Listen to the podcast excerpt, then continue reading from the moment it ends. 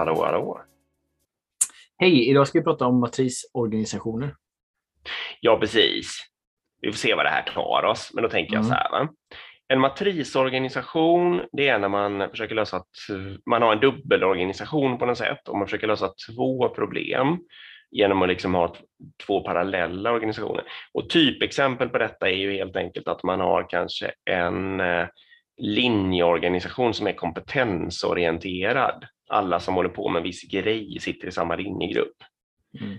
Men sen vill man ha en leveransorganisation där man jobbar i olika fiffiga team som, eh, som kan leverera värde då, liksom, till någon slutkund till exempel. Eh, och nu har jag, jag har två funderingar på det här. Då först så, jag fattar inte varför detta, jag är ju, eller att både du och jag i grunden är, är lite skeptiska till det här, om man uttrycker sig så. Och jag fattar inte vad det är som gör att det är så frest. Jag fattar inte hur det kan vara så frestande för många höga chefer att hela tiden komma fram till det, att det är en matrisorganisation som är den bästa lösningen. För jag tycker, alltså jag har aldrig, okej, okay, och då måste jag ta min fortsättningsspaning också, att Eh, jag tror egentligen att det kan, eller jag tror till och med så här, att det fungerar bra med matrisorganisation ifall att linjen och leveransen eh, får vara samma sak.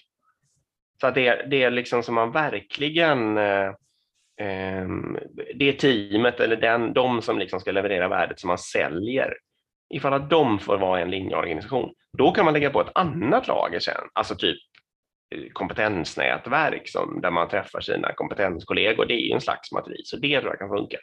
Och det som inte funkar det är när man gör tvärtom. Eh, för då slår ju alltid den här eh, till exempel kompetensutvecklingen eller det här processansvaret eller vad det nu är för skit. Liksom. Då kommer ju det slå verkligheten och man kommer inte liksom försöka och på riktigt göra det som är bra för intäkten då på något sätt. Mm, nej, men precis.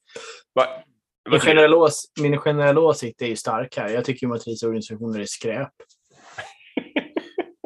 ja.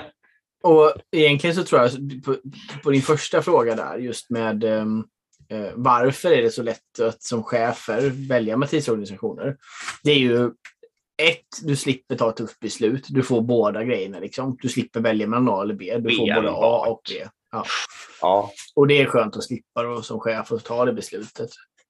Och sen nummer två är ju att det här genererar ju många gånger mer chefer och ansvarsroller. Ja, alltså exakt. Det blir massa sådana här påhittade roller så att någon, någon kan få en sån liten fin, ja men då får ju du vara sån här uh, tralala-lead här liksom, trots exakt. att du inte har ett formellt chefsansvar.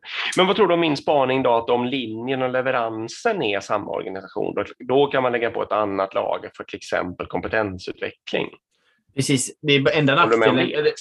Ja, men då är jag inte till det stadiet så att det räknas som en matrisorganisation skulle jag säga. För problemet om du gör det, då ska det ju... Då, det beror på hur ja, man definierar matrisorganisation. Okay. Men mm, om man, om man tänker som jag tänker så menar man mm. då måste det här kompetensgrejen vara uppstyrt på företagsnivå. Det måste samordnas på ah, företagsnivå och så vidare. Jag tror man ska försöka hålla det mer autonomt. Lite mer low, försöka, ja. low key där.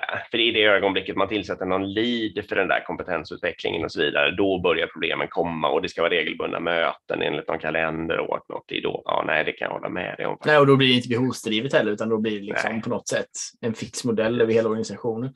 Utan oh. det där kan man ju låta ske behovsdrivet istället och sen så kan man ju uh, skapa incitament i organisationen att underlätta det. Alltså till exempel att man kan få, man får en liten budget om man sätter igång sånt här. Så man kan mm. äta lunch ihop eller man kan ha lunch and learns eller vad det är.